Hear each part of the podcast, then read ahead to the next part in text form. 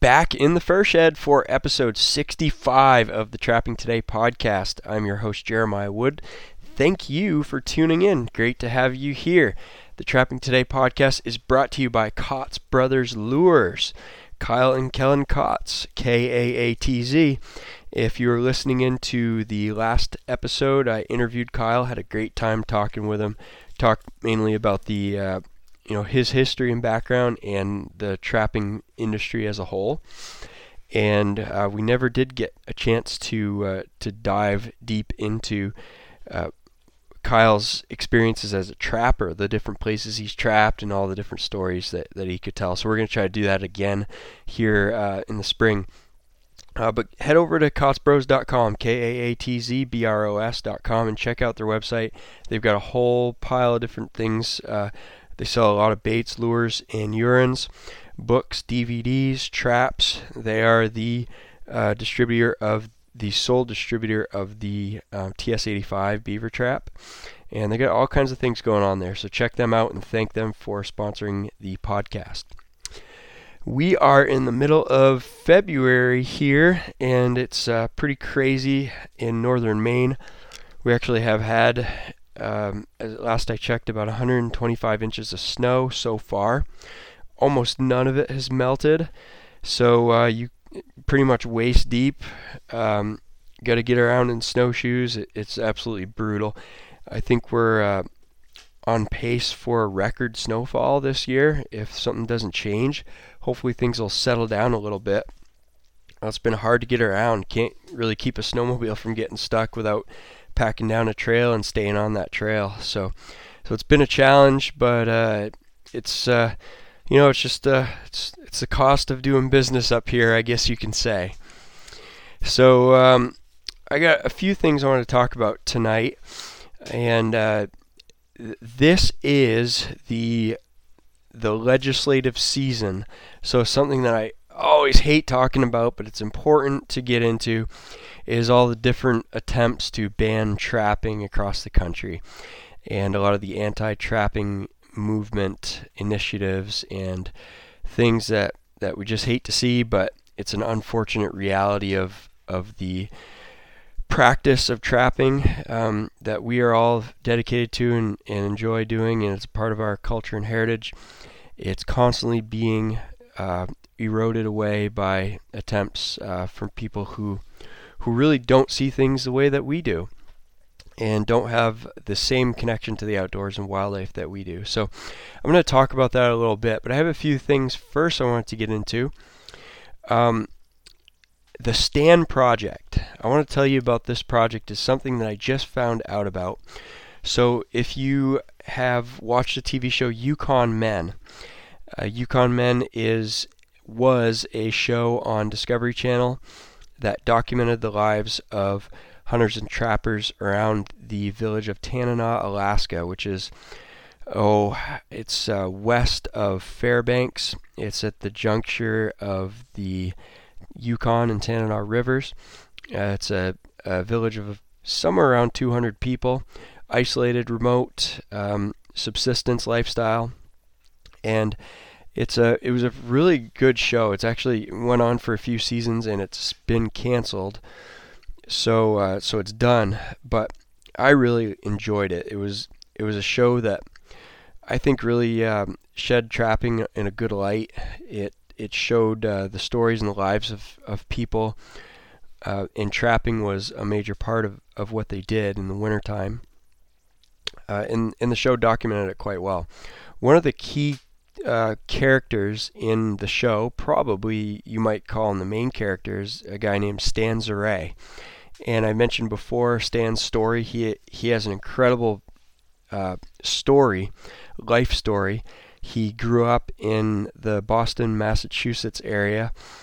Uh, was a city kid, got in lots of trouble, and he kind of just uh, took off um, in his teenage years, and he went across the country, went to live in British Columbia for a while, and he just wanted to go out in the woods and get away from everything. He ended up in uh, just picking a spot on the map in the middle of Alaska, got flown in, and uh, built a cabin and homesteaded on the Tozi River, which is, I want to say, about 30 miles from Tanana. and Stan lived there for a long time, uh, subsistence lifestyle. And now, uh, 40 some years later, he's still doing uh, that, living that lifestyle in the village of Tanana. So Stan traps uh, traditionally. He uses a sled dog team, uh, whereas most people are are now trapping um, in the Alaskan bush on snowmobile. He's one of the few that continues to use sled dogs. He gathers all his own firewood. He hunts and fishes um, uh, to collect dog food for the winter and food for his family.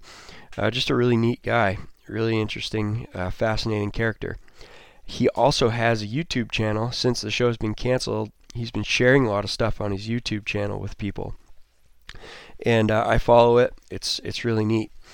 Um, and I noticed recently there was a video that came up on his channel called the Stan Project, and what it is is one of the um, filming one of the film producers uh, for the Discovery Channel who worked a lot with Stan is trying to uh, create a sort of a documentary series uh, showcasing Stan and kind of going more into um, into his lifestyle and and just kind of uh, look at things uh, in, a, in a, a, little more detail. And this came up as a, a video for a Kickstarter project. Now, Kickstarter is an online platform that is used to help people raise money for different projects. And what uh, what this guy wants to do, this um, this filmmaker, his name is uh, Ryan. Uh, let's see, Ryan Walsh. And what he wants to do is raise money so he and his wife can go up there and uh, film Stan for for uh, I think at least several weeks, and to create this documentary series. So uh, what you have the opportunity to do is uh, pledge support on Kickstarter for this project. And they're looking for $20,000 to get this done. So that would primarily be for travel to get up there and some camera equipment and stuff. Um, and it is. Um, it looks like I, I've already I've already donated to it. basically, what you do is you pledge the amount of money that you want to contribute, they're looking for $20,000.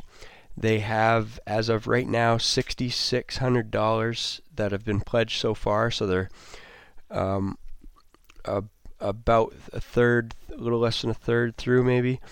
And they have 25 days to go. I think they did this for kind of a 30 day project. So you you go into you can go to YouTube and just do a YouTube search for the Stan Project. And you can also go to Kickstarter.com and search the Stan Project, and it'll, it'll pop up there. And it'll show a little video. Um, I think that this is going to be really interesting if they're able to do it because there are a lot of things in the Yukon Men show that got cut out or they weren't able to focus on just because you know the show was just back and forth constant action you know they focused they tried to get into the drama uh, you know everything had to be exciting and and something had to be always going on to I guess keep hold people's interest. And for me, I'm I really like seeing you know more in-depth things that you, don't necessarily need to have drama all the time. I just want to you know experience what what's going on there. So so that's what the this uh, is going to attempt to do. And uh, Ryan and his wife will go up here and film and produce this and go through all the that that entire process. So there are if you back this project, there are different levels that you can pledge, anywhere from ten dollars to ten thousand um, dollars. But most people are probably going to be in hundred dollars or less. Um, probably the one that's that would be most popular is yeah, it's a twenty dollar one. That's and that's what I just did. Um, $20 pledge. Uh, basically, get there's they, they, they try to give you um, a few perks just for for donating to try and encourage people. Just an added bonus to to helping the project get done. Um, the $20 level includes they give you a social media shout out, a video thank you message from the creators. Uh, your name will be in the supported by category in the series credits. And the biggest thing that I thought was cool is you get a digital copy of the series upon completion. So basically, um, you know, you, you pledge the 20 bucks, and uh, and that'll get you a copy of this thing to be able to watch uh, when it's done. Um, and then you go further, like thirty-five dollars. Um, it you can get like a bumper sticker, and then the you know every level that you go higher, like if you pledge fifty dollars, you actually get this is really cool a signed picture of Stan and his dogs. So there's a bunch of different things, but anyway, check that out, the Stan Project. I really encourage you to uh, to pledge if you are a fan of Stan's um, life and and uh, and the Yukon Man Show and his YouTube channel. Um, I think it would be awesome to have this project go forth and, and to have another series to watch about uh, Alaskan lifestyle and trapping in Alaska. So uh, let's let's try and help out and get that done. All right, next order of business. Um, the time for the international fur auctions is coming very soon. Uh, the end of this month, we're going to see the the first NAFA auction take place. Um, so there's a, a, lot of early indications of fur prices. Nothing really has changed since the last update I gave, so I won't get into it today. Uh, probably in the next week or two, I will provide an update on some of the local state uh, association fur auctions just to give you an idea of prices. Um, raccoon and muskrat, some of the better ones are seeing a little bit of improvement, a very, very small bit of improvement, but uh, that's something. Everything else has kind of been about the same. Um, but but speaking of fur, so I uh, had all my Marten and Fisher from uh, my Northern Maine trap line that this season that I I talked all about this fall.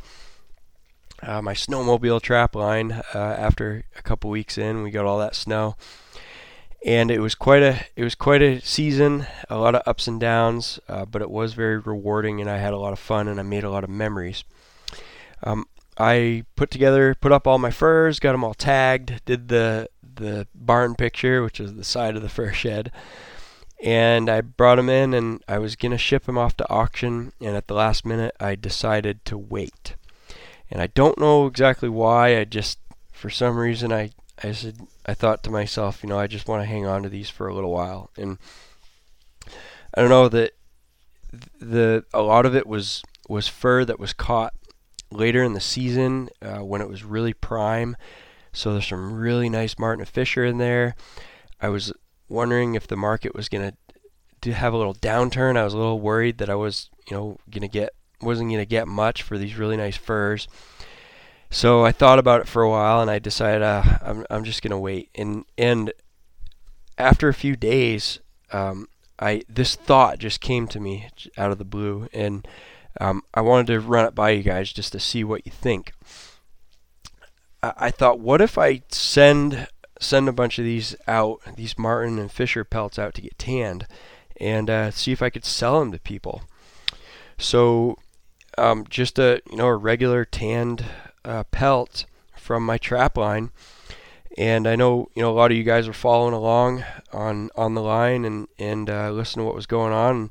I don't know, maybe you think it would be kind of cool to actually own one of the pelts that I caught this season. So I thought I would throw that out there and give you an opportunity if you're interested to get in touch with me.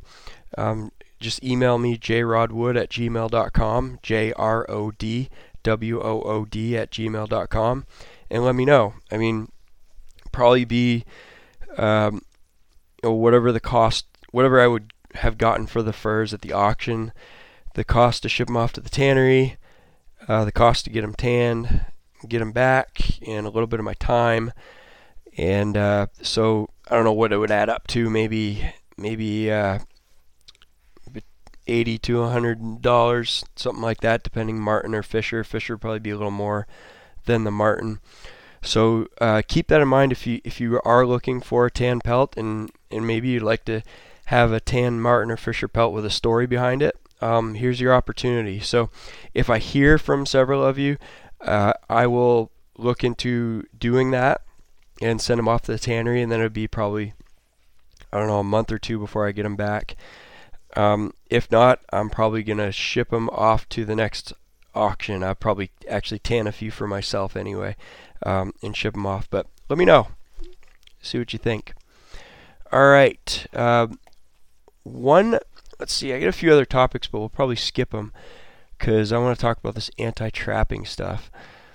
Um, but I was recording an episode the other day, and I got an while I was talking about trapper emails, I got an email from a guy, and he was actually a news uh, writer from this this newspaper in British Columbia, kind of an outdoors writer, I guess, and he was asking me about fur prices because he found my stuff on trappingtoday.com and uh, wanted to know if he could quote quote me on on the different fur prices for different species.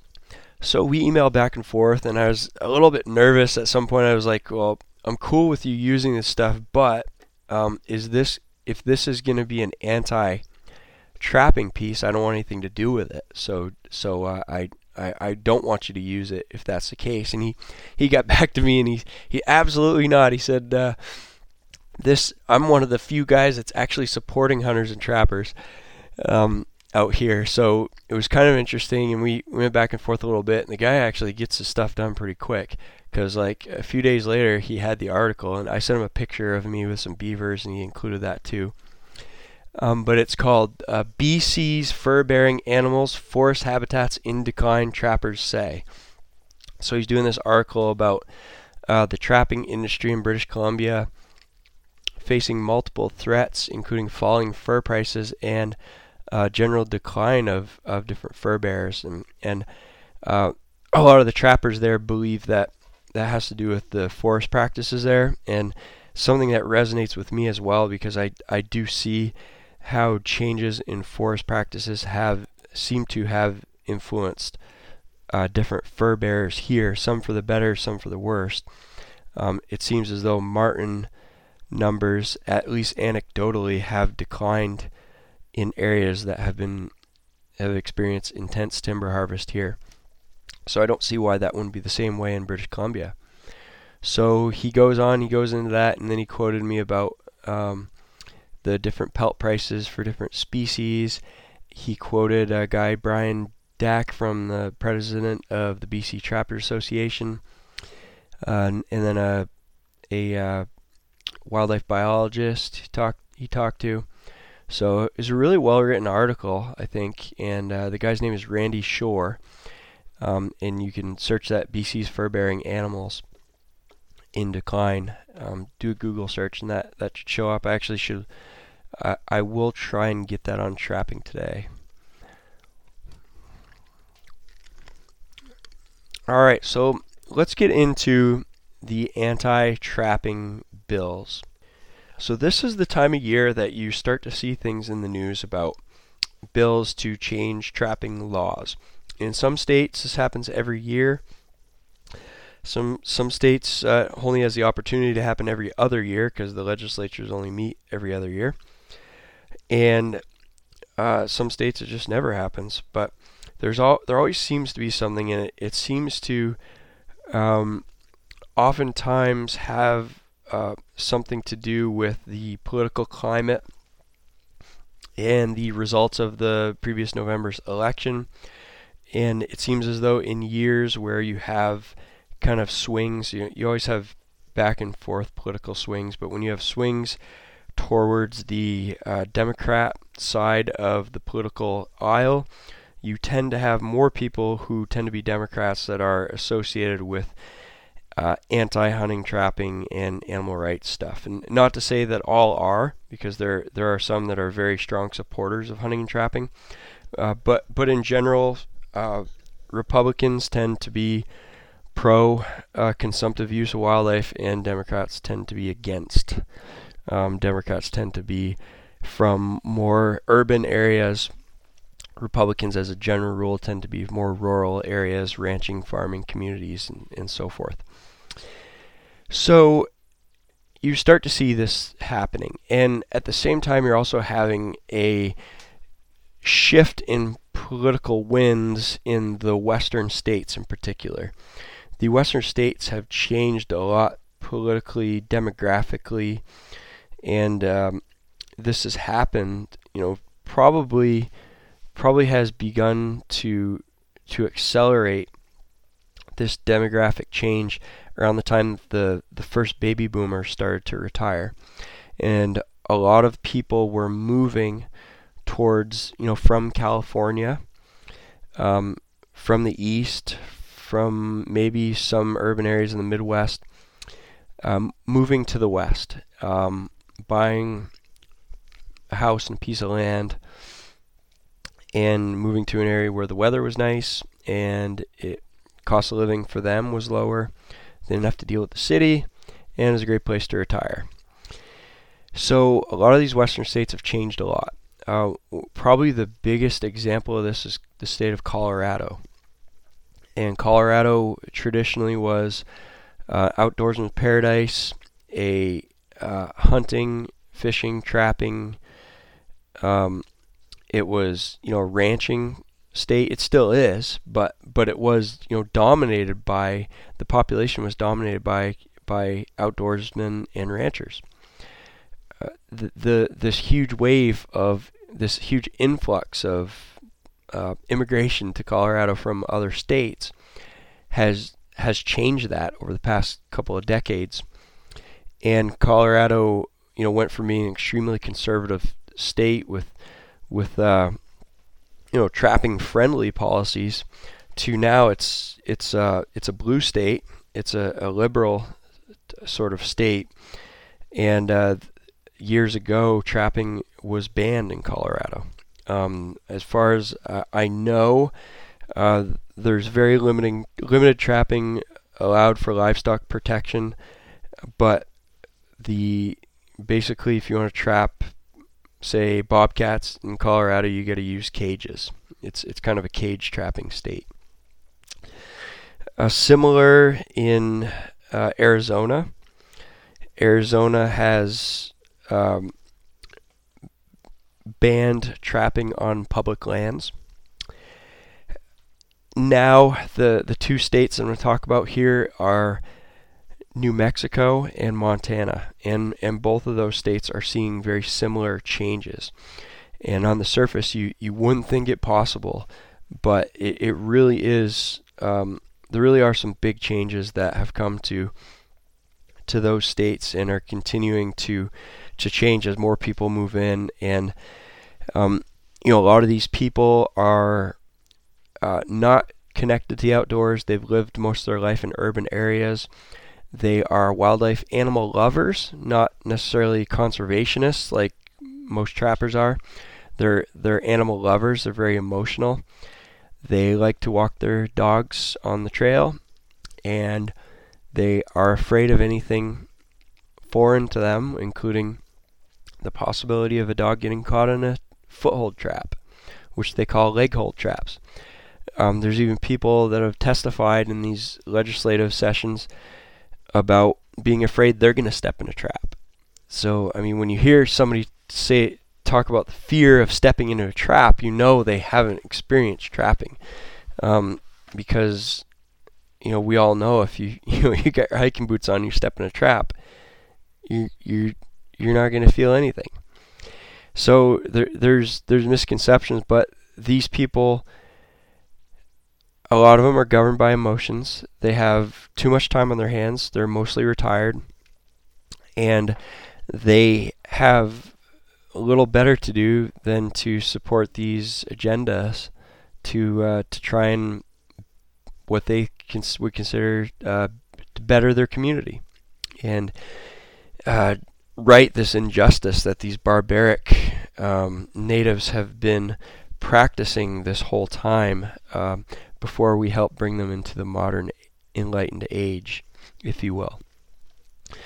So, uh, here's what happened in New Mexico. Apparently, a, a dog got caught in a trap on BLM land, and the the actually the BLM land was cl- there was a section of BLM that was closed to trapping, so it was not even a legally set trap to begin with. Uh, so uh, this law is not even going to um, to change what you know what happened to this dog being caught. Uh, it's it's really irrelevant to to uh, to this dog being caught because this was already something that was against the law to begin with. Uh, but the guy got upset and um, he introduced this bill to to ban trapping on public lands in New Mexico. And there's a huge, huge outpouring of support for this bill. The the other thing that happened that kind of confuses things is some people are I think believe that this was the reason. It's kind of a, a an ongoing issue that's that's pertinent to this, but is not the, was not the reason for the bill. Uh, there's also Mexican gray wolves that have been moving across the border and have been caught in traps in New Mexico. So there's a big uh, fuss about that as well, and efforts to ban trapping because of catching these Mexican gray wolves. So that's that's another issue in its own. But but anyway, this uh, this bill is called. Let's see. I've got the. I've got the Montana one here.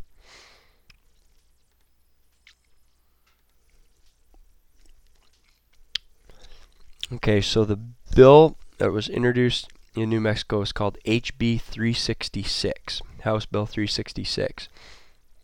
And any of these, if you go to do a Google search, search New Mexico HB 366 2019 and the bill will come up and you can click on it and check the status. As I record this right now, the status is uh, this bill was voted in committee to pass um, 8 to 4 in support of the bill. So, what that means is uh, the committee that heard the bill, which was probably Fish and Wildlife Committee, um, they they listened to testimony on the bill. There, I guess there were like three hours, two and a half, three hours of testimony on both sides. Uh, I believe the majority testimony was in support of the bill to ban trapping. Uh, there were a lot of trappers that showed up and spoke against it. Um, but the committee voted to pass the bill. And there are four members that voted against it. I believe it was, you know, livestock protection was, was a big reason for their opposition. So the bill now goes to the Judiciary Committee. Um, and I don't know exactly what it does in Judiciary Committee. I, I guess I wasn't paying attention in school when we learned that. Um, but I believe if it passes Judiciary, it's going to go for a vote on the House floor. And if it passes both the House and the Senate, the governor signs it, the bill will become law and New Mexico will be added to the states that are that ban uh, trapping on public lands. So it's going to be a bad deal, and I know there's several guys that I've talked to that have gone to New Mexico to trap. Actually, two of them from Maine have gone, uh, drove out to New Mexico, and, uh, and trap bobcats. Uh, it's an incredible opportunity. It's a great place because most of the state's public land. There's there's public land all over New Mexico. And from what I've been told, they're pretty friendly out there to trappers. Um, so, so it's a great place for guys to go out and, and trap uh, in the wintertime and just have kind of a whole new experience. Um, this could be banned, unfortunately. So that's that's one bill to keep an eye on. There's a bill in California that we won't spend much time on. unfortunate that trapping's pretty much done in California now, sadly. So uh, it's there's an article here. California lawmakers consider shutting down shrinking industry, and there's I think there's only like uh, a uh, hundred trappers left in California. It's it's a it's a real tough deal. 133 license holders. So this has been um, this has come up several times, and the, when you this when your membership and number of trappers participation goes down to such a low level, there's no one left to fight for trapping. and that's where California is. And and California is you know the ultimate in uh, liberal places that um, are you know trapping is has no place as far as uh, a lot of people in California are concerned. So this one, I don't know that it will pass, but I suspect that it has a great chance of passing. I think in a lot of cases, um, it, it just hasn't. They haven't banned trapping yet because it just hasn't kind of hasn't really been on the radar because so few people are doing it. But uh, think about this. Apparently, in the mid 1980s, there were more than 3,000 trappers in California. And I think there were, you know, just constant, over the years, there were constant um, changes to regulations that made it more and more difficult to trap in California to the point where uh, it, there's just so few people left that can do it. There, there's so little that you can do. So, um, uh, in in 98, 1998, uh, California voters banned uh, foothold traps, uh, a statewide ballot initiative, kind of like you know Massachusetts, Colorado. So all these guys are able to do now is trap with cage traps, and they, you know, how how do you justify cage trapping as being cruel and inhumane. I mean, I just don't understand how that how you go so far that that you they're not happy unless uh, trapping is completely banned and it doesn't have a place in the state. So uh, yeah, that's unfortunately that's just kind of kind of the way California has gone. So boy, hate to be a downer today. All right, so Montana. There's a few bills in Montana. Um, there's one on banning wolf trapping, wolf hunting near Yellowstone Park, actually in the Cooke City area. Apparently, there was a wolf that had a nickname that everybody loved looking at and watching, and he got killed. Um, he yeah, what was his name? Uh, Spitfire was his name. I actually hunted in Cooke City for a few years, and uh, I I saw two wolves uh, while I was hunting. One while I had a wolf tag, in this first year the season opened, and uh, I, it was just a little too far away, and it didn't stop for long enough for me to get a good shot at it. Um, but I experienced the complete lack of um, elk and mule deer, primarily elk, in this area. Um, back when wolves were managed here uh, there were incredibly abundant elk herds, and the elk herds have, have gone down to almost nothing in the area. There are hunters, guides, outfitters uh, that used to be really active in the area are basically gone, and and there's wolves, more wolves and grizzly bears. I I've I saw more wolves and grizzlies in like four or five years of hunting there than I saw elk. So that's that says something, but anyway, uh, that that bill is in the legislature. Um, the big one in Montana is the push for a 24-hour trap check. So Montana is one of the few states left that does not have a check law. Uh, Alaska, Montana, there there may be one or two others, but probably not. So uh, Montana is kind of the last place where guys can be you know, run true long lines and uh, be very efficient predator trappers. Uh, there's a lot of livestock control work that's done out there. That's very important. So, you know, probably there would be there could be some sort of reasonable check law that would work for that. But I think Montana trappers have been pretty wise in my opinion. You can disagree with me on this, it's okay. But, you know, I part of me understands that uh, you know a check law. It, there's some level of humaneness associated with a check law, um, and and that you know that varies depending on the person. I think I, I'm I'm thinking in terms of what humans consider what we consider humane. But at the same time, um, a 24-hour check law does not allow you to be an efficient predator trapper. I know that in Maine. Um, I talked to Chris Pope um, in that interview we did a while back uh, on the podcast in Georgia. You know, you can run two to two to three dozen traps in a 24-hour check and and do them good, and that's that's about all you can do efficiently. Um, you you can run more in a 24 hour if you're if you're doing it full time and you don't have a job or anything else to do, but it, it's tough. You you can't run these big long lines and catch hundreds of fox and coyotes on a 24 hour check. So I think Montana trappers have fought this for a long time, and I, and I, the reason that they have fought any type of check laws is really the the reason the NRA fights any type of gun law. They recognize that if they allow um, the the animal rights crowd to chip away at trapping rights, uh, they're going to continue to lose those, and they're not going to get them back. Every place that's lost trapping rights has not got them back, uh, to my knowledge. There's, there's the vast majority of what's lost does not come back. So, so you're kind of just, you know, you're taking a step back every time, and and uh, why volunteer to uh, to be punched in the face one one extra time? So these guys are just fighting it, and and they fought it for a long time. So the bill is 20 was 24 hours. I think they just amended it to 48 hours to try to get it passed. It uh, it moved on to judiciary.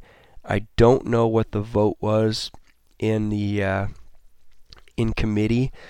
Um, I do know Mon- you know Montana is changing demographically, but it's not Colorado yet. Uh, but it but it is changing, and and that's going to be a challenge for for trappers in Montana to to continue to, to operate the way they do. Um, couple years ago, 2016, there was a ballot initiative to ban trapping on public lands in Montana. Um, that would never go into their legislature, unlike New Mexico. So they they had to do it by ballot initiative. So the antis got it. They tried a few years for a few years to do it, and they finally got enough signatures to get it on the ballot. And it was voted down by almost two thirds. So so the public opinion is not still not in favor of anti-trapping initiatives in Montana. Um, because this technically does not ban trapping, it just you know it it just changes the check law. Um, it might have a better chance of passing. Uh, I don't know what's going to happen. You're going to have to keep an eye on this, but um, if this passes, it's going to be a big deal, and it's going to be it's going to be uh, it's going to be really difficult for for trappers in Montana. So um, hopefully they can they can figure that out and uh, and get through that. But just one of those things. Every time, every year or two, this comes around, different states, and never think that it can't happen in your state. It always can, and um, at some point, eventually, it probably will. So, so it's something to keep in mind and uh, continue to help educate people about trapping, what we do, why we do it, uh, why it's humane, why it is sustainable, why it is uh, important to wildlife management. So, with that, keep on trapping, keep on thinking trapping, keep on talking trapping. And uh, I've got a lot more. Uh, as you can tell, my voice is pretty much wore out. um, but I've got a lot more to talk about, and I'm going to do that in future episodes. I got a really cool book review to go over, and uh, just a, a, whole pile of things. So I'm excited about it. Um, until next time, uh, just uh, get out there and get things done and, and uh, talk trapping, do some trapping. All right. See ya.